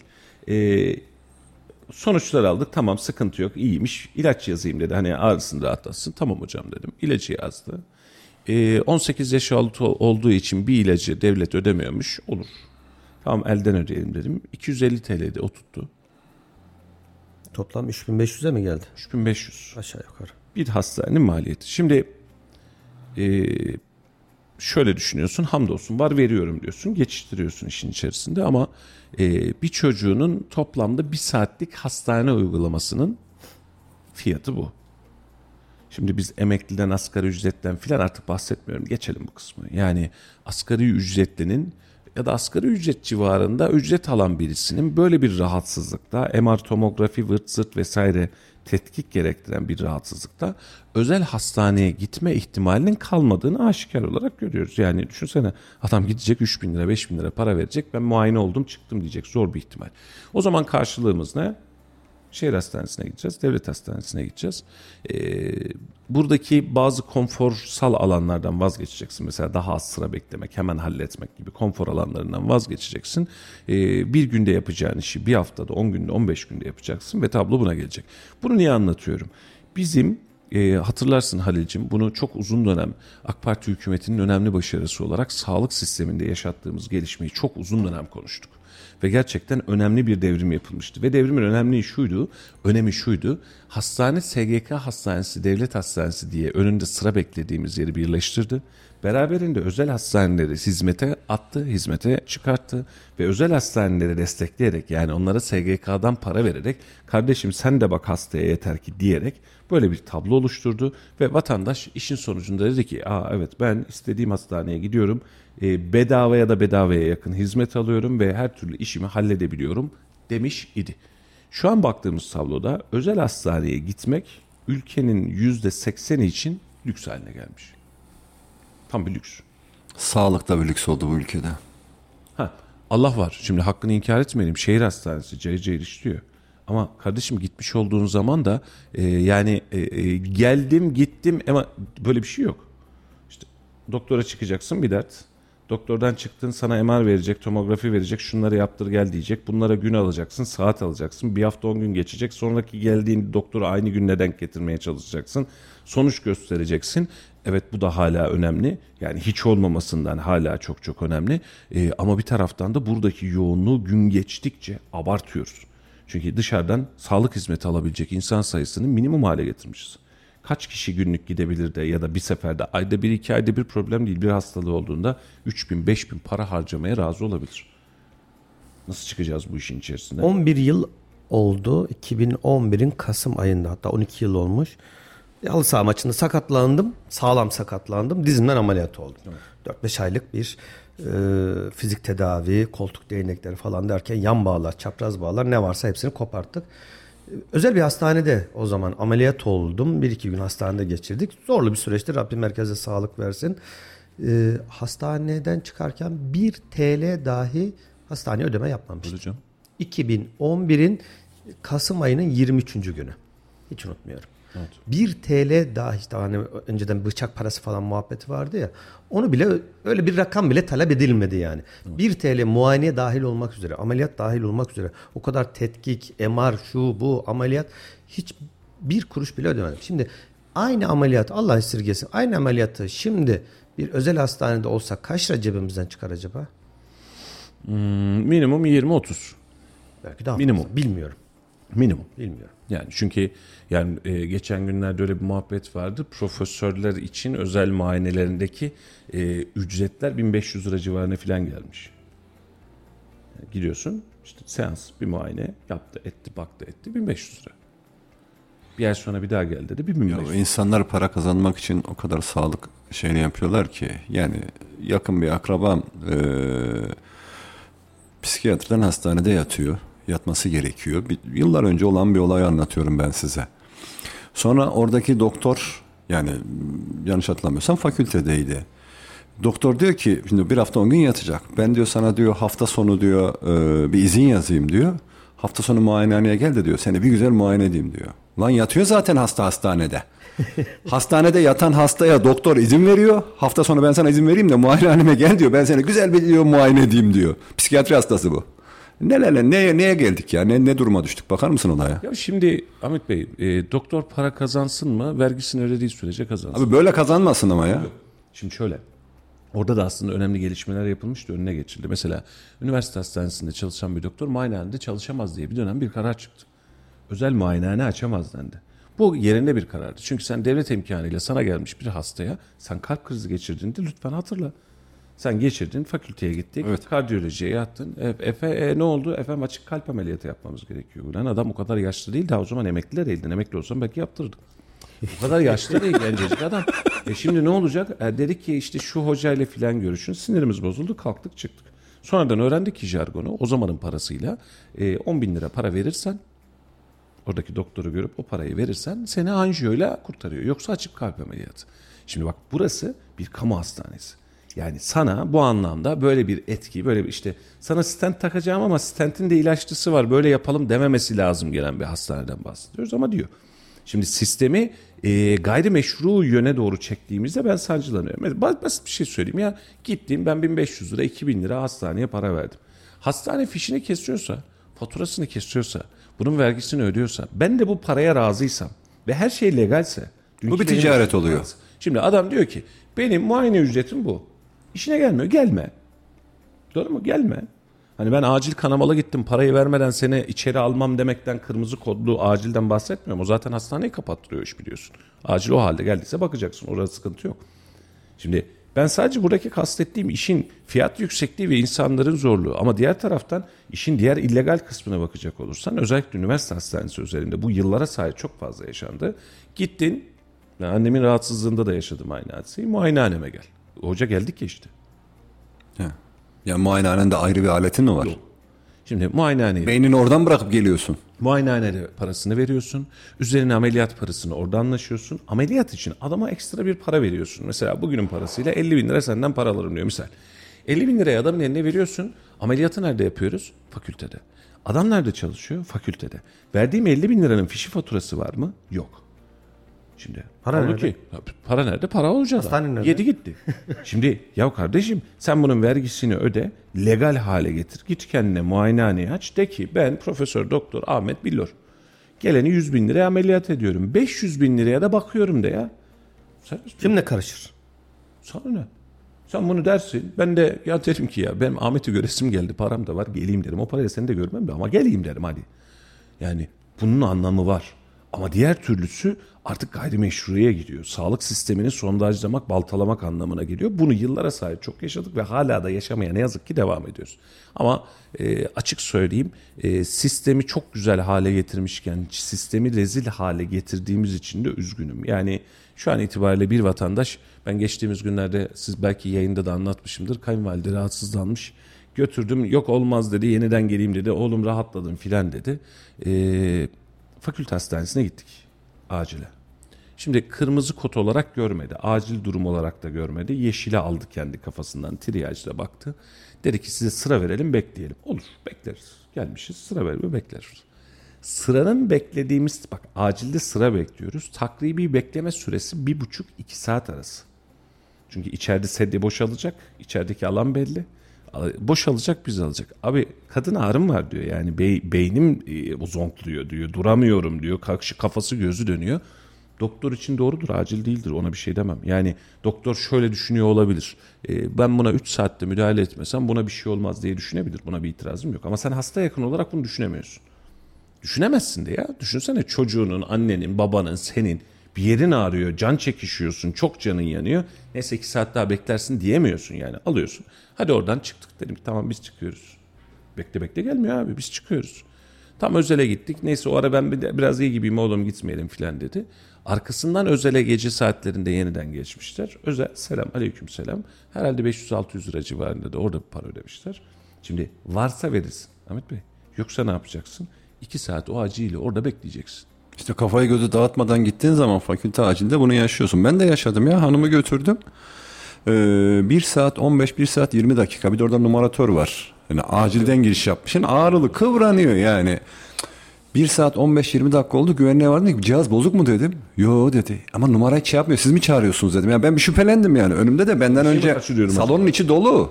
Salon içi full dolu yani insan dolu. Önümde en az 50 kişi var ve bir kişi bile geçmemiş. Bir saat 20 dakika geçmiş. Bir tek numara atmamış.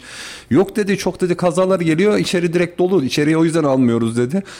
Hanıma dedim hadi özele gidiyoruz. Ya burada dedim bir sabaha kadar beklesek dedim önümüzden 10 kişi almayacaklar dedim. Yani bilemiyorsun ki dışarıdan ne hasta geliyor kana. Yani oraya gittiğin zaman eğer aa, kafan gözün dağılmamışsa bekleyeceksin abi orada. Mecburen aynı şeyi ben de yaşadım. Gittik özele işte baktılar ağrı kesici yaptılar bilmem bir şey. Yani muayene tekik verdik parasını çıktık. Böyle. Maalesef böyle. Sıkıntıdayız ya o kısımdan. Bir başka konuya da hazır yeri gel- gelmişken değineyim. Eski sağlık müdürümüz varken söyledik ama o dönem e, işi tamamlanamamıştı. E, yeni sağlık müdürümüze de bunu özellikle iletmeyi istiyorum. E, biz Talas bölgesinde yaşıyoruz. Yani evler orada. Ofis sahabiyle filan böyle tüm özel hayatımızı da şifre ediyoruz ya. Adres şu cadde filan diye başlayacağız şimdi. E, enjeksiyonun varsa, pansumanın varsa, önceden Talas'ta bir tane 7-24 aile sağlık merkezi verdi.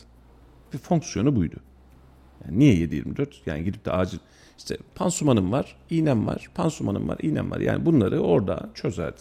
Şimdi eczanelerde de bu işin uygulanması yasak. Zaten nöbetçi eczane vesaire kavramında da zaten kullanılmıyor.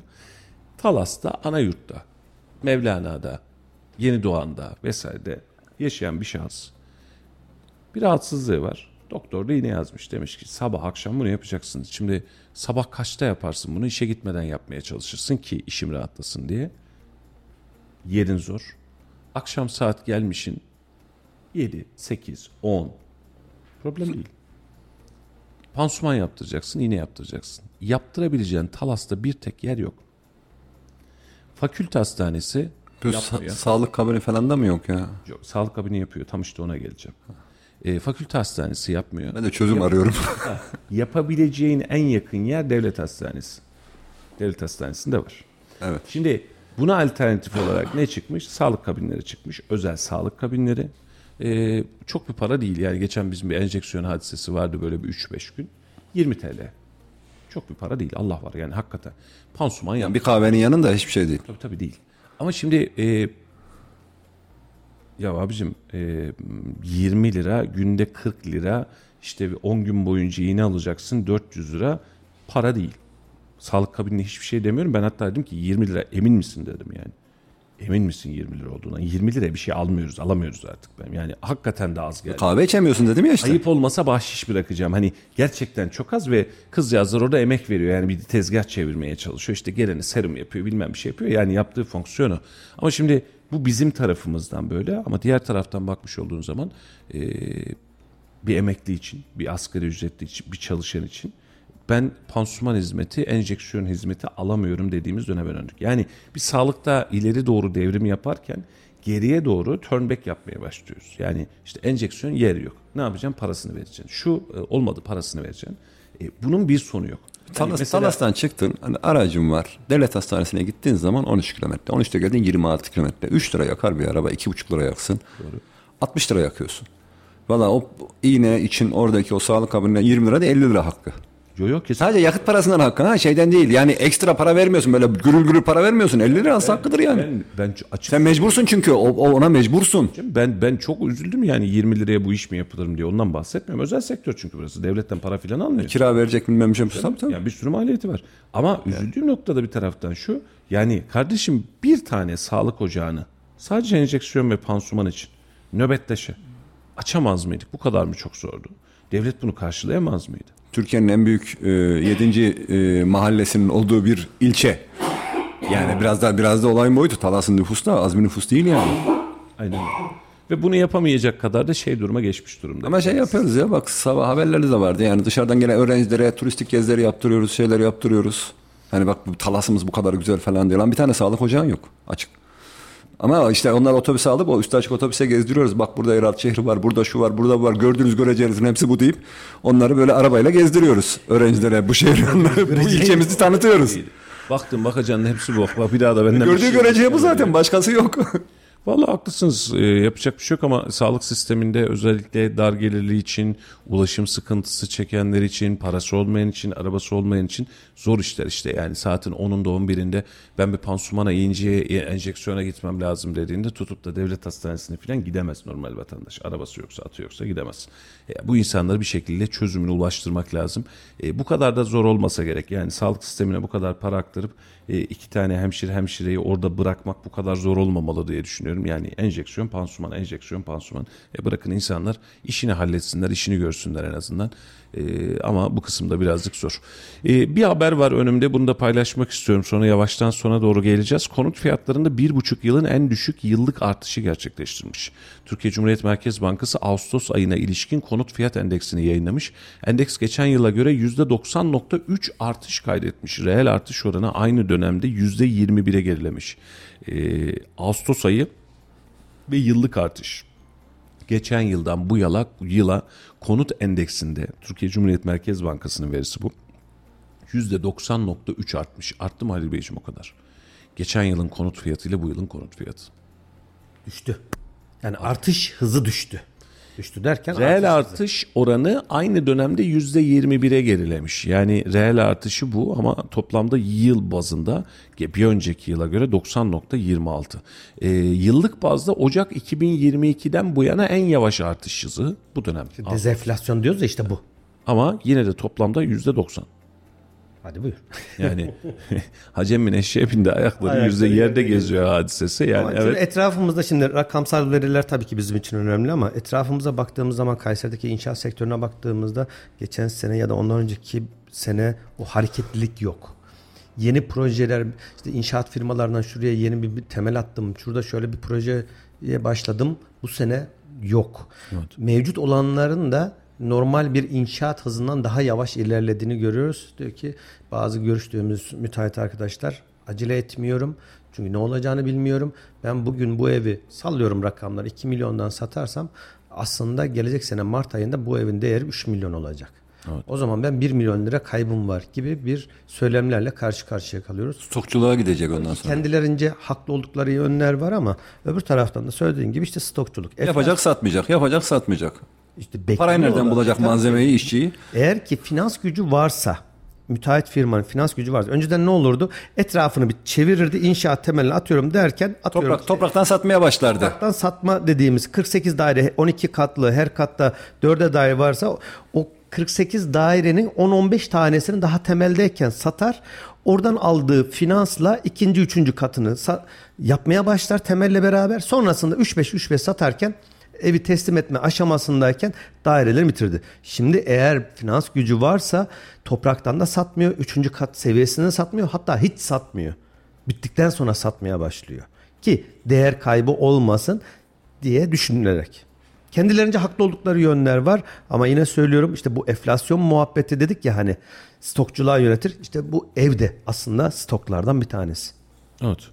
Ee, şu an itibariyle artış hızı düşmüş görünüyor. Önümüzdeki günleri daha rahat görmüş olacağız tabii ki ne oldu ne bitiyor diye ama e, şu an itibariyle görünürde bir artış hızında düşme var. Zaten konut sektöründeki arkadaşlar da ne yapacağız bu işin içerisinden nasıl çıkacağız diye ciddi ciddi kaygılar içerisindeler. Bir kısmı bu sene hiç üretmedi. Üretenler elindeki malı nasıl satacağım derdine düştü. Fiyatlar düşer mi? Belli bir miktar tabii ki düşecek normalleşecektir ama bu dolar fiyatlarıyla bu piyasa enflasyonu düşünsene adam demir alacak, çimento alacak e, pimapen alacak, işte fayans alacak vesaire yapacak, evi yapacak. O da birazcık zor iş. E, fiyatların daha düşeceğini zannetmiyorum ama yükselme hızı ya da işte atıyorum dolar karşısındaki pozisyonu vesaire belki bir miktar rahat edebilir. Yoksa Yani enflasyon çok da atıyorum her düşecek bir yerde durumumuz yok. %60 ise inşaat sektöründe %20 %30'lar kalacak. Aynen öyle. Ama geçmiş döneme baktığımız zaman 1 milyonluk eve 2 sene önce şimdi 5 milyon istiyorlar.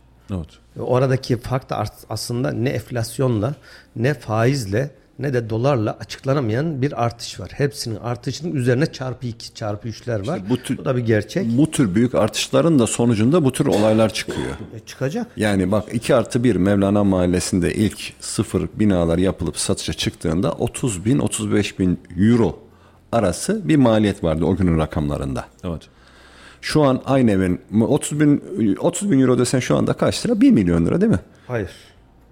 30 bin euro. Ha pardon. 30 35 bin euro 1 milyon liralık Milyon bir ev. O, o günkü rakamlar bugünkü endekslediğin zaman döviz bazlı endekslediğin zaman 1 milyon. Ama şu anda o evin değeri 2 milyon. İşte ben de biraz önce onu anlattım. Bu olduğu zaman sonuçta ne oluyor? Yani emlak piyasası işte bu krizleri yaşamaya başlıyor bu sefer. Yani bu artıştan dolayı. Yarın bir gün de aynı arabada olduğu gibi milletin önünde patlayacak bunlar. Evet. Bu arada son bir notla e, güzel bir iş çıkartıldı. İki gündür de aslında Twitter'da filan da trend topik oldu. X'te diyelim artık Twitter'da değil. X'te. O ağzımıza alışmış bir 10 sene daha 27 Mayıs diyorsak biz 50 yıldır Karamete petrolümüz var ya. E, Kayseri Valisi Gökmen Çiçek tarafından başlatıldı. Her ev bir çiçek e, okul projesi.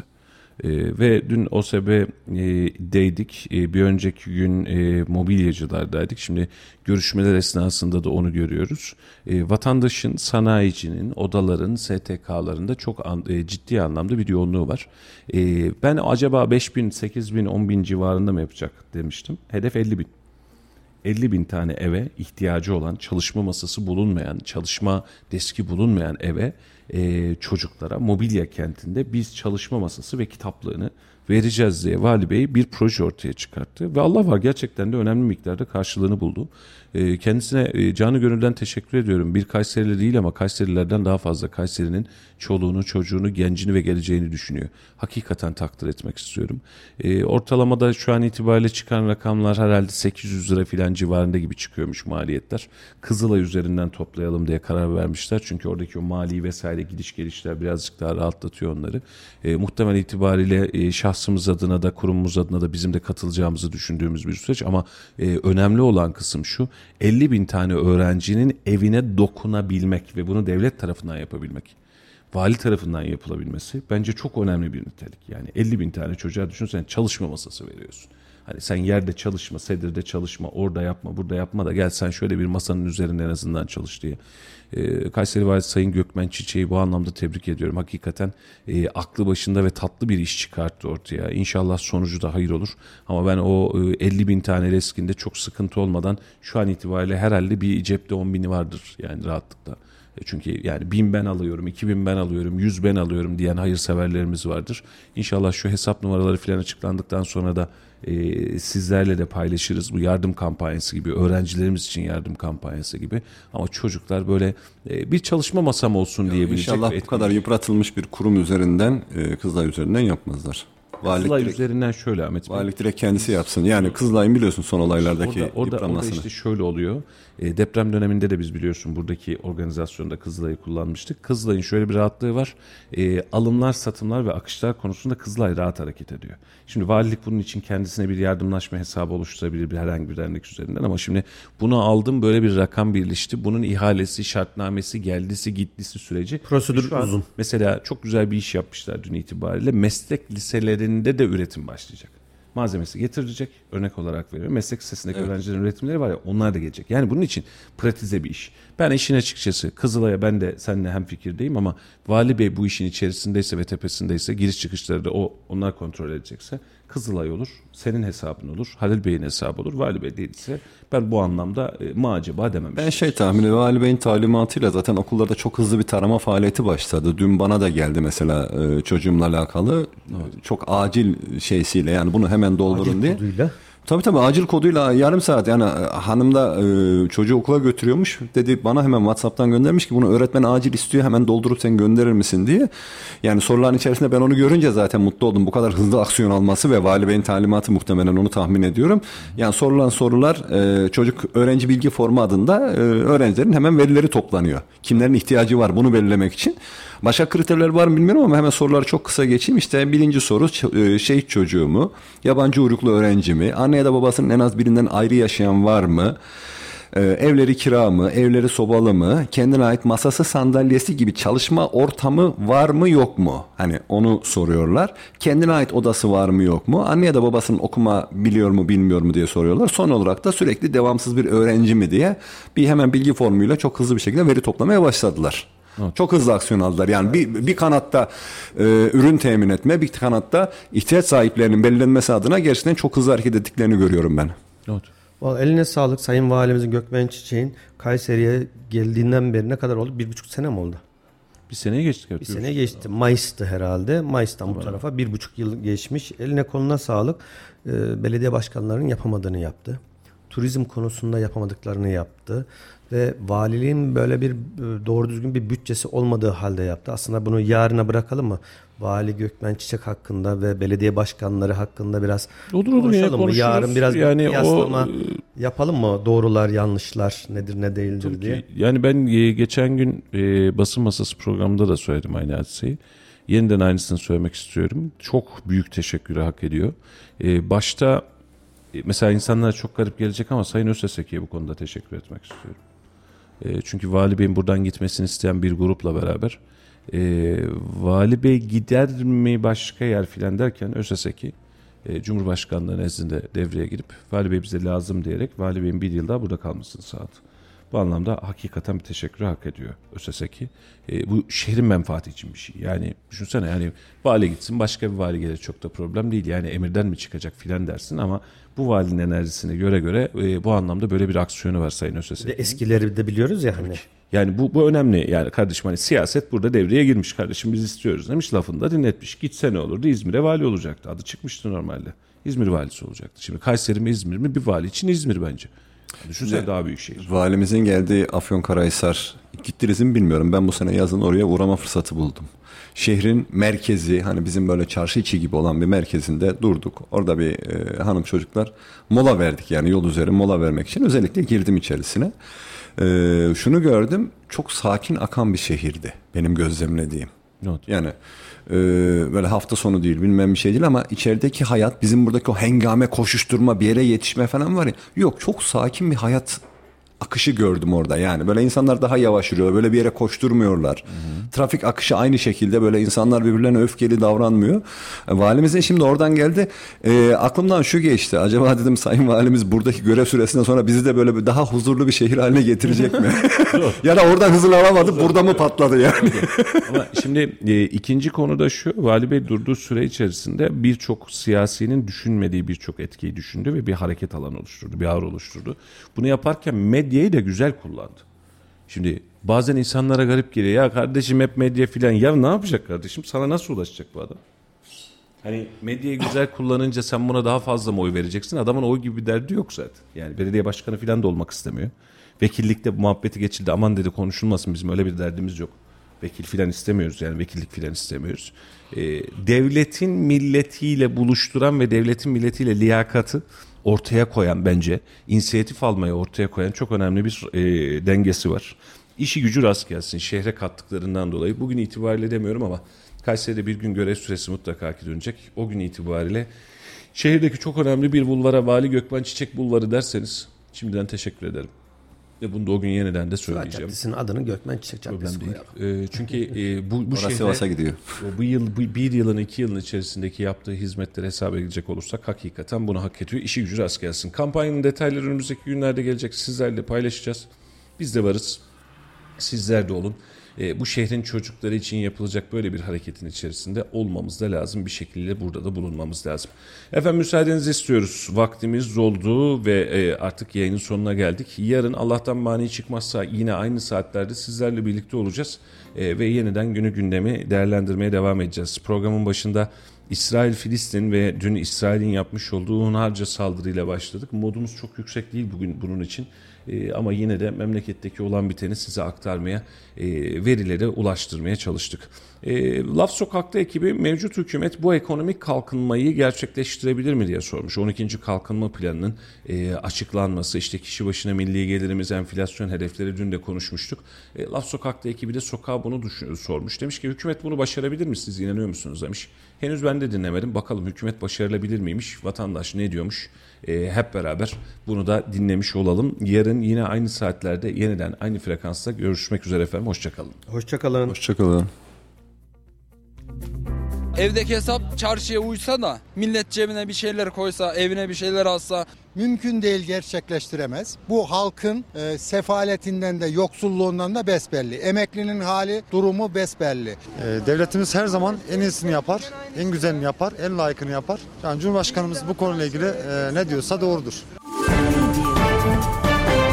Cumhurbaşkanı Erdoğan'ın onayladığı 12. kalkınma planına göre 2028'de kişi başına düşen milli gelirin 17.554 dolar olması hedefleniyor. Mevcut hükümet bu ekonomik kalkınmayı gerçekleştirebilir mi? Mümkün değil gerçekleştiremez. Bu halkın e, sefaletinden de yoksulluğundan da besbelli. Emeklinin hali, durumu besbelli. Kiralar almış başını gitmiş. Aç insanlar aç. Nasıl gerçekleştirecek? Bu ülkeyi 21 yılda batırdı daha hala batıracak. Yeter artık. Çekilsin bu insanların üzerinden ya. Yazık günahtır bu insanlara yazıktır ya. Nasıl olacak bu iş? Biz bir üniversiteli çocuğun aylık gideri 15 milyon lira. Nasıl olacak bu iş? Ya bir öğrencinin sabah ilkokul öğrencisinin beslenme çantası beslen 75 lira tutuyor kardeşim ya. 75 lira. Aylık 2 milyon 250 bin lira eder bu. 11 milyon lira asgari ücret sen nasıl geçindireceksin? Gerçekleştirebilir mi? Biraz zor gibi duruyor. Ya şöyle söyleyeyim e, bir şey alsan yetmiyor. Asgari ücret zaten şu anda 11.500. Acaba millet kiraya mı yetiştirsin? E, e, doğalgaz, elektrik faturası mı yetiştirsin? Evli adamlar çocuğunun okula mı götürsün? Yani neyi düşünsün? Ben e, şu anlık onun derdindeyim. Ha ileriye düşünürsek de ilerideki de maaşlar nasıl olur? Yükselir mi? Keşke biraz daha yükselse de millet biraz daha rahat etse. Bu devirde biraz geçinmek zor. Yani en az bir 15 bin, 20 bin lira bir insan alacak ki evini rahat geçindirsin. Ya 2008'de inşallah düzelir. Evdeki hesap çarşıya uysa da millet cebine bir şeyler koysa, evine bir şeyler alsa, evini geçindirse daha da rahat bir şeyler yapsa. Şimdi her şey dolar kuru, kuru üzerinden de hesaplasak şu anda bizim maaşlarımız en kötü 600 dolar veya 700 dolara denk geliyor. O da zaten hiçbir şey. Reis söylüyorsa yapar. Sıkıntı olmaz. Biraz sabretmek lazım. Eğer bu plan gerçekleştirirlerse ekonominin düzeleceğine inanıyorum. Yani şu anda zaten bir yani maddiyatın, paranın hiçbir değeri yok.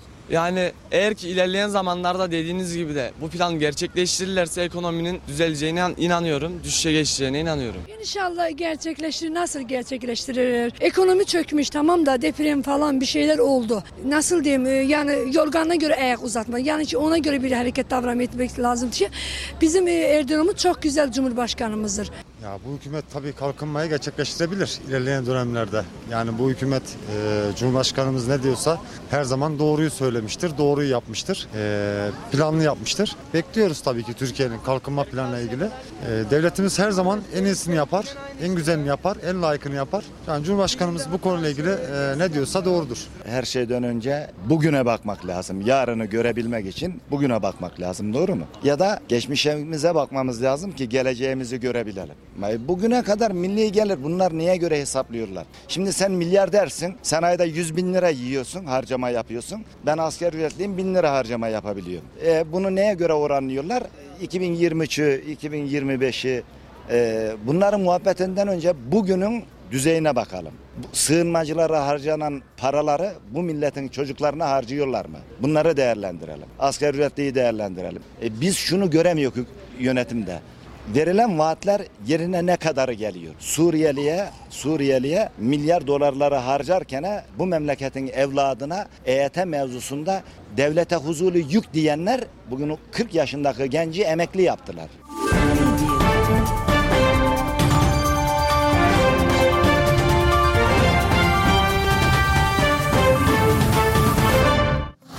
Radyo Radar yol açık sona erdi.